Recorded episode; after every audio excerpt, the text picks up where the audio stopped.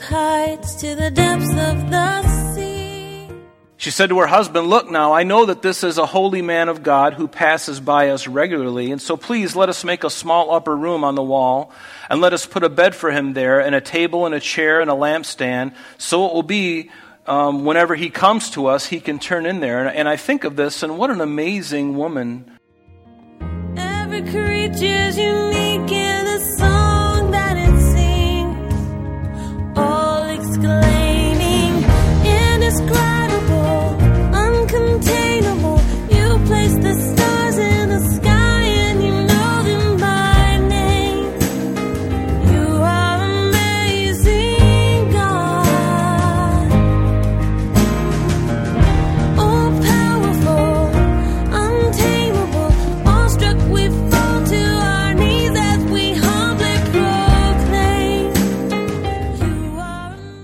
Welcome, everyone, and thank you for joining us. You're listening to Truth in Christ Radio, a Bible teaching radio ministry of Calvary Chapel of Rochester with senior pastor and teacher Rob Kellogg. This remarkable relationship between Elisha and the Shunammite woman began when the woman sought to do something for the prophet. Elisha didn't seek anything from this woman, but she eventually persuaded him to eat some food as the guest of her hospitality. The Shunammite woman then sought to do more for the prophet. With the approval of her husband, they made a room for Elisha to stay in on his frequent travels through the area. This woman was a good example for us because as Christians, we are called to always be hospitable to others. Now let's join Pastor Rob's teaching already in progress. Vessels. Do not gather just a few. Underline that whole thing. If you're willing, you don't have to do anything, but I want to show you something here, and we'll get into it. And then down in verse 6, do the same thing. Look down in verse 6, and it'll uh, underline this phrase Bring me another vessel. And then later in that verse, underline, There is not another vessel, so the oil ceased. Underline that phrase, those two phrases as well, and we'll get to that. So Elisha says to her, then he said, Go borrow vessels from everywhere, from your neighbors, empty vessels, don't gather just a few. In other words, gather as many as you can and bring them to your house. And when you have come in, you shall shut the door behind you and your son. So it was going to be a private thing between the mom and her two sons with all of these vessels in the house, and then this little thing of oil, all that she had. And I love that, that God says, Now you go in your house with your two sons and shut the door. Nobody else needs to see this. This is something that God is going to do for you, and He's going to blow your mind, and He's going to help you. Why? Because not only does He care about a widow, but God is just a good God. And here's this, this, this woman who has great needs. And her sons might not be that old either, so maybe they aren't really in the place of being able to, you know, I don't, I don't know that they were teenagers. It doesn't really tell us their age. But I think we'll see. Um, actually, uh, never mind that. so, notice. So, oil in the scripture we know is symbolic of the Holy Spirit, especially as it is often poured out on individuals for anointing. And we see this in the Old Testament. In Psalm 133, uh, verses 1 and 2, it says, Behold how good and how pleasant it is for brethren to dwell together in unity. It is like the precious oil upon the head, running down on the beard, the beard of Aaron, running down on the edge of his garments. And so that's how Aaron was anointed with oil, and it speaks of the Holy Spirit. And I, I believe that picture was not only for anointing, but we're going to see that as we go along, even in Exodus uh, 29.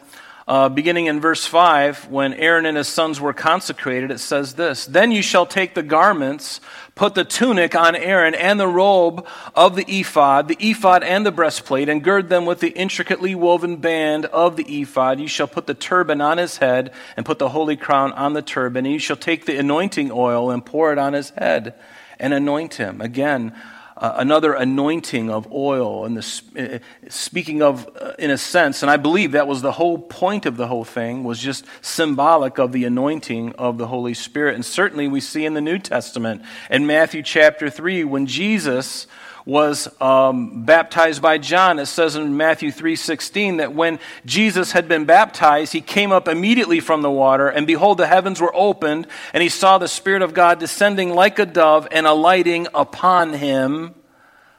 Speaking of the dove and the, and the Holy Spirit, and then in Acts we see also this idea of the Holy Spirit coming upon like the oil of the Old Testament. We see that in on the, on the day of Pentecost when, the, when it says that uh, there appeared uh, on the disciples in the upper room divided tongues as of fire, and one sat upon each of them, and they were all filled with the Holy Spirit. And so, this oil, God brings the oil, and they're empty. They don't have anything. They got one little thing of oil, and they got a creditor that's on, our, on his way to put his son into her two sons into slavery. And then after he takes away her sons then she doesn't have anything anybody to help her to gather food and do those things. Which sons as they would grow they would mature and do those things. And so she's going to be in a really bad predicament. Hopefully she's got really good family. Hopefully they're still alive so she went in, verse 5, and shut the door behind her and her sons, and who brought vessels to her, and she poured it out. Now it came to pass, when the vessels were full, that she said to her son, Bring me another vessel. And I had you underline that because, and he said to her, There is not another vessel. And so the oil ceased. And um, if more vessels were available, the oil probably wouldn't have ceased. I believe that there's a, there's a lesson here. There's something that the Lord wants to show us here is that as many vessels that could have been brought into that house could have been filled. And, and I often wonder, you know, um, you know, we don't know how many vessels the mom and the sons obtained. Did they only go to just a few neighbors? Did they go to only the families in town? Or, or did they really just go out and, and really search out as many as they can? And people are going to be scratching their heads wondering, what are you, what are you doing? And, um, but regardless of how many she brought, it was enough for them. They were able to pay their debt, as we've read already and take care of their needs. And really, that's the main thing. But God was looking out for them, and He's, he's looking out for you as well. Do you know that? Are, are you the sole provider of everything that you do? The job that you do, wasn't it given to you by God? Isn't God sustaining you in your job? And when He decides that you are let go for some reason, is He aware of that before it happens? Does He have something else in plan? He does. He's a good God. You know, I think of the wine miracle at the, in, um, in Cana of Galilee. Remember Jesus' first miracle? They ran out of wine. So Jesus tells the servants to fill up these, these cleansing jars, these big jars, fill them up with water, fill them all up with water. And they did. And then Jesus started having them pour out. And there was wine. The water was made into wine miraculously when they didn't have anything. I mean, think about that. That's a, that's a pretty significant thing.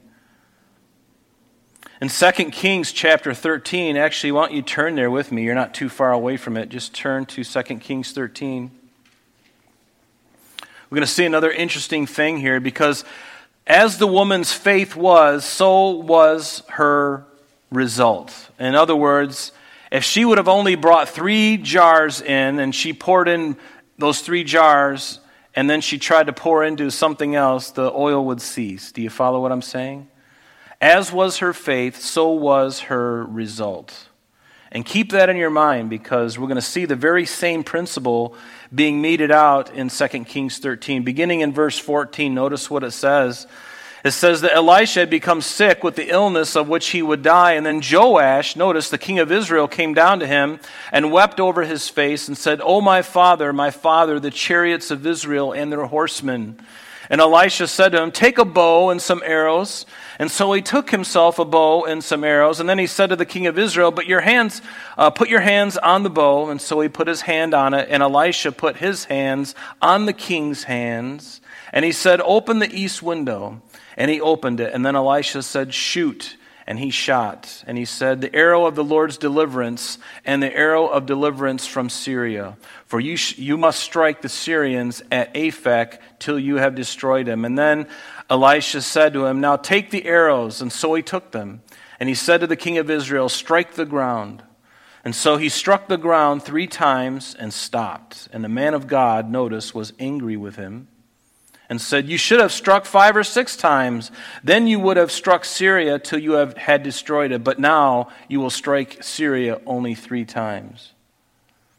And so, as was his faith, as was his zeal, that's what he got. That's what he got. And so there's an element of faith here, isn't there? And God wants to encourage our faith today because I think as we go on in time, the Lord's going to exercise that faith, perhaps more than we would like. and so be prepared.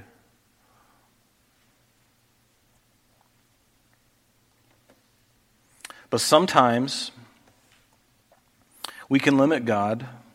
And you may be saying to yourself, how can we limit God? Well, we can limit him by our unbelief.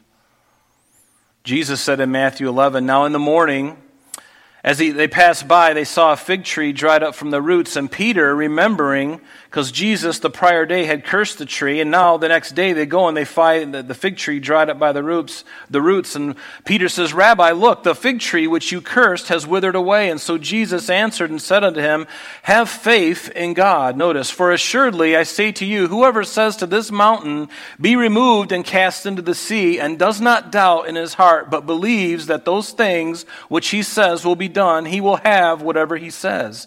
Therefore, I say to you, whatever things you ask when you pray, believe that you receive them, and you will have them. And see, in America, we, we think, well, I just pray for anything so I can consume it on my lust. And there's scriptures about that. Don't do that. Because when we do that, we ask amiss. We all want the, the bigger house, the nicer car, the, you know, the, the pretty spouse or the handsome spouse, whatever it may be. And, and, and we, we, we ask amiss and we don't receive because we, our hearts aren't right in it. But if you ask something and it's of the Lord, He's going to give it to you. It may not be at this moment. You know, you could have, you could pray for something that's in His will and you might not see it today. You might not see it tomorrow. You may see it a month from now, a year from now. And that's where the patience comes in and for you to just continue to pray. Because prayer is a hard thing, isn't it? It ought to be the most simple thing in the world but there is a warfare about prayer, isn't there? The devil doesn't want you to pray. Because it's one of the most powerful things we have in our arsenal is prayer. How many people, how many thousands and millions and hundreds of millions of prayers went up to the Lord to overturn Roe v. Wade? And think about the unlikely time that that was overturned in this administration. Of all the administrations that have ever happened, it happened, in my opinion, probably the most darkest moment in our history. And that's when it happened. Maybe God did that as a way to bring a little bit of spring to our step and going, you know what? Now's the time. And it doesn't make sense. The world is saying, no, it can't happen now. It can't, it will not happen now. And God says, oh, it's going to happen because I'm going to make it happen. Because my people have been praying for 50 years, and I'm going to bring it past to pass in the darkest moment of their history. I'm going to do it right now. And he did it. It's history.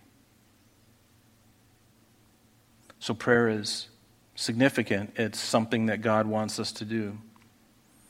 And it requires faith. It requires fortitude. Because everything is going to come at you when you go to pray. That's why we have our prayer meetings. That's why I ask you to pray about the school. Pray for your own life, certainly. Pray for the church, the health of the church.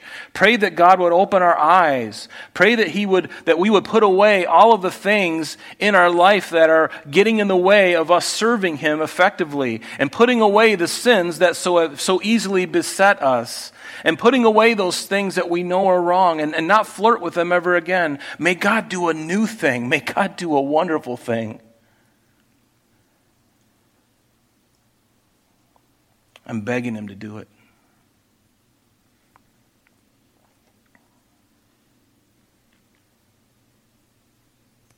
Verse 7, it says, Then she came and she told the man of God about what happened. And he said, Go sell the oil and pay your debt, and, and, and you and your sons live on the rest. And, and, and so she trusted in God. Do you trust in God? I said it before earlier, and I'll say it again. We're going to come to a place, I believe, where we're going to have to trust God a lot more than we ever have. We're going to. Now, He may give us a reprieve. I don't know. I don't know. But we know, haven't we been talking in Revelation? Haven't we been looking at the end and the things that are coming? And lo and behold, we see those things coming. Can you see them coming? They have been coming. And we've talked about them. I've talked about them. We've read about them. And now they're starting to come to pass. And everybody, even in the church, oh, that's just coincidence. Hey, you better wake up. You better wake up, church. We need to wake ourselves up. God help us. Do we believe the Word of God? Do we even trust Him? And again, there's nothing wrong with preparing for disasters and preparing money for a rainy day and for things. All that's, all that's fine and good because even with your preparation or the lack of your preparation, God has a way of touching those things and causing your little nest egg to evaporate. And then what are you going to do? Who are you going to call on? In other countries, they've got it so much better than us because they have nothing. And they see miracles because they have no other recourse. They have to cry to God. And If He doesn't show up, people die. People don't have food to eat.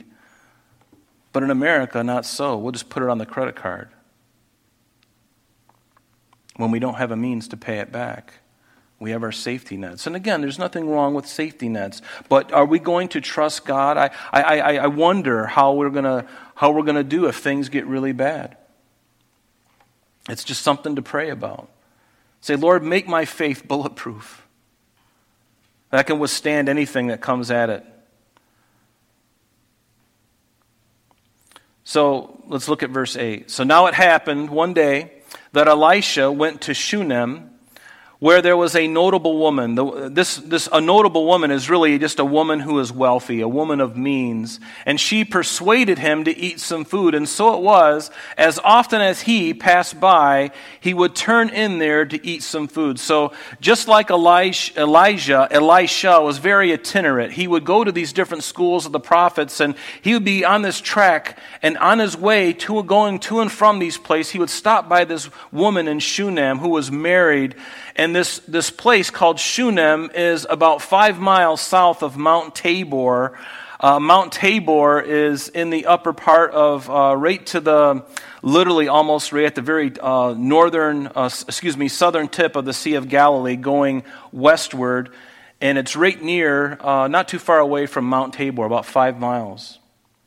In fact, when we're in Israel and you're standing on Mount Carmel, you can actually see Mount Tabor. It looks like the hump of a camel. And you can see it on a clear day very easily.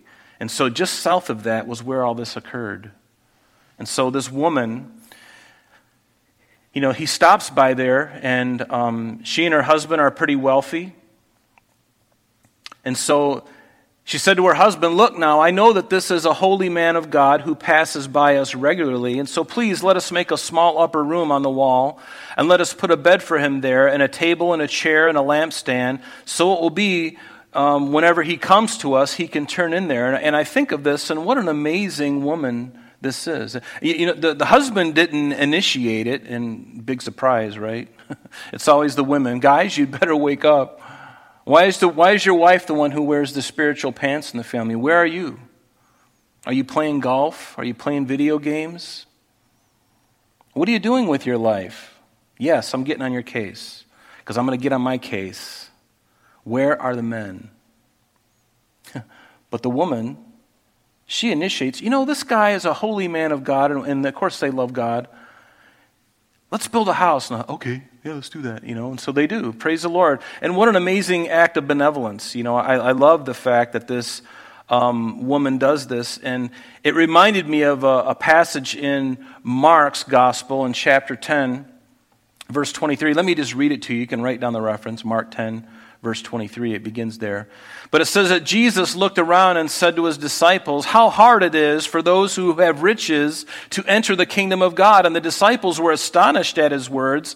But Jesus answered again and said to them, Children, how hard is it for those who trust in riches to enter the kingdom of God? It is easier for a camel to go through the eye of a needle. Think of how interesting that would be um, than for a rich man to enter the kingdom of God. And they were greatly astonished, saying among themselves, Who then can be saved? But Jesus looked at them and he said, With men it's impossible, but not with God, for with God all things are possible. And then Peter said to him, See, we have left all and we have followed you.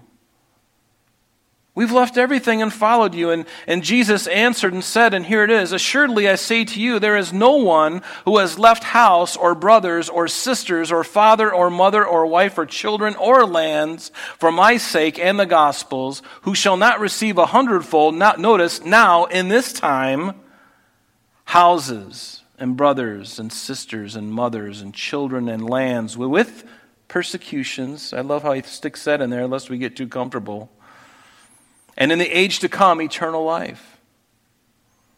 So Elisha had one home, but now this woman, as Jesus shared here, shared here, because of his devotion to God, he's got another home to go to. It belongs to somebody else, but he, as he comes and goes, he's got a place to stay. Think about that as you travel around the country you know, you go to California, you go down to Florida, and you never have to get into a hotel because you know somebody's down there, and you stay with this person a few days and that person a few days. Next thing you know, your trip is no longer, you know, $8,000, it's only $1,000 because you have houses of brothers and sisters in other places, and they open themselves up to you. And that's what this woman did. Amazing. What a beautiful heart. Verse 11, and it happened one day that he came there and he turned into the upper room and lay down there. And then he said to Gehazi, his servant, Call this Shunammite woman. And when he had called her, she stood before him, and he said to him, uh, said to Gehazi, Elisha said to Gehazi, Say now to her, Look, you have been concerned, and this idea is to be anxiously careful. You've been anxiously careful uh, with us for all of this care. What can I do for you? Do you want me to speak on your behalf to the king or to the commander of the army? And she answered, I dwell among my own people. You know, it seems that she had a great reverence for the Lord, and as a result, wanted to do something. He wanted to do something, um, or she wanted to do something she could to be a help and a blessing to God's servant. And it really is wonderful when we see this thing happening in the church. Just people who got that gift of giving and that heart of hospitality. Because there are many people in this fellowship who have that heart. And, you're no, and you've shown it by proving it. May we all have the same kind of heart. But this is uh, interesting because it appears in this verse that Elisha had enough rapport with the king of Israel to approach him on behalf of this woman's needs. And you may be asking, the king of Israel and Elisha? That, that seems like a problem. Uh, uh, uh one is one way and one is the other. How could they have this rapport? Well, Elisha didn't compromise, but Joash, or the king of Israel, admired him. Even though he didn't like him, probably at times, he admired him. He knew he was a man of God. It reminds me of that proverb in Proverbs 16. It says, When a man's ways please the Lord, he makes even his enemies to be at peace with him. And it's true. What's even more remarkable is that the woman didn't want anything the king had to offer, but was, she was just content with what she had, except that she didn't have a child. She had everything, er, you know, life, she had everything everybody, you know, anybody could want. She had, she's wealthy. That's the end of our lesson for today, but please join us next time as Pastor Rob continues our study in the book of Second Kings. Calvary Chapel of Rochester is located at 2503 Browncroft Boulevard, Rochester, New York, 14625. You can reach us at our church office between 9 a.m. and 4 p.m., Monday through Friday, at area code 585 586 3140. If you would like to have an audio CD of today's message mailed to you in its unedited form, simply mention today's date when contacting our church office you can also contact us via the web by logging on to www.calvaryrochester.com. There you will be able to access a number of useful things such as information concerning our beliefs, our ministries, contact information, our location, service times, and much more. You can also download or listen to the radio and sanctuary messages free of charge from the teachings link at the top of the page. To listen to Calvary Chapel of Rochester sanctuary messages or Truth in Christ radio on your mobile device, just subscribe to both through Google Podcast or Apple Podcast. You're also invited to join us on Sunday and Thursdays through live streaming of our services and Bible studies. Just click on the online services link on the website. We're so glad that you could join us today. And if there is any way that we can bless you with your walk with Jesus Christ, please don't hesitate to call our church office. Remember, Jesus said, I am the way, the truth, and the life. And for this cause I have come into the world, that I should bear witness unto the truth. Everyone who is of the truth hears my voice. May God bless you in abundance today as you walk with Him. And until next time, this has been Truth in Christ.